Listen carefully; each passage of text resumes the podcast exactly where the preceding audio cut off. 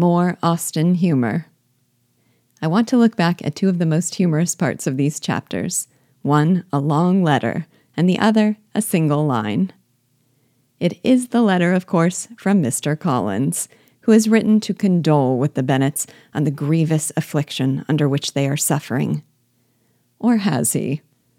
I would say that Mr. Collins has made passive aggressiveness an art, except that the veil of passiveness is so thin that his aggressiveness is practically naked. He starts by sympathizing with them because their present distress must be of the bitterest kind, because proceeding from a cause which no time can remove. How encouraging. He goes on to say that their daughter's death would have been a blessing compared to this. How kind.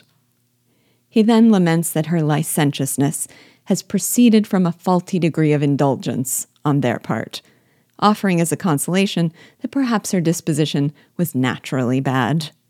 How considerate.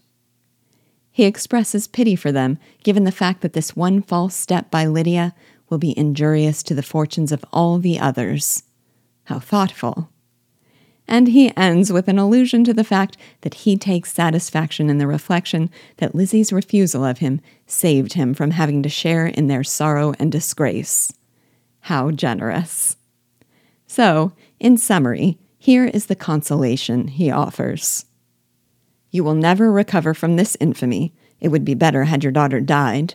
Her disgrace is all your fault, your whole family's fortune will suffer for it, and I'm so glad I escaped having any share in your suffering. He's a peach, that one.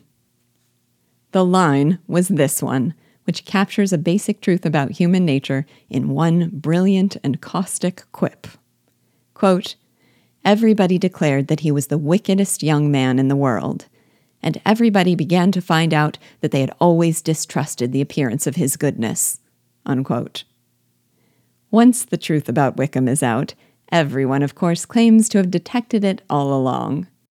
But the nonsensical juxtaposition in began to find out that they had always mistrusted him makes the expression of that cliche human frailty so incredibly funny. For me, the romance of this novel is beginning to rival its satiric humor, but I do love both.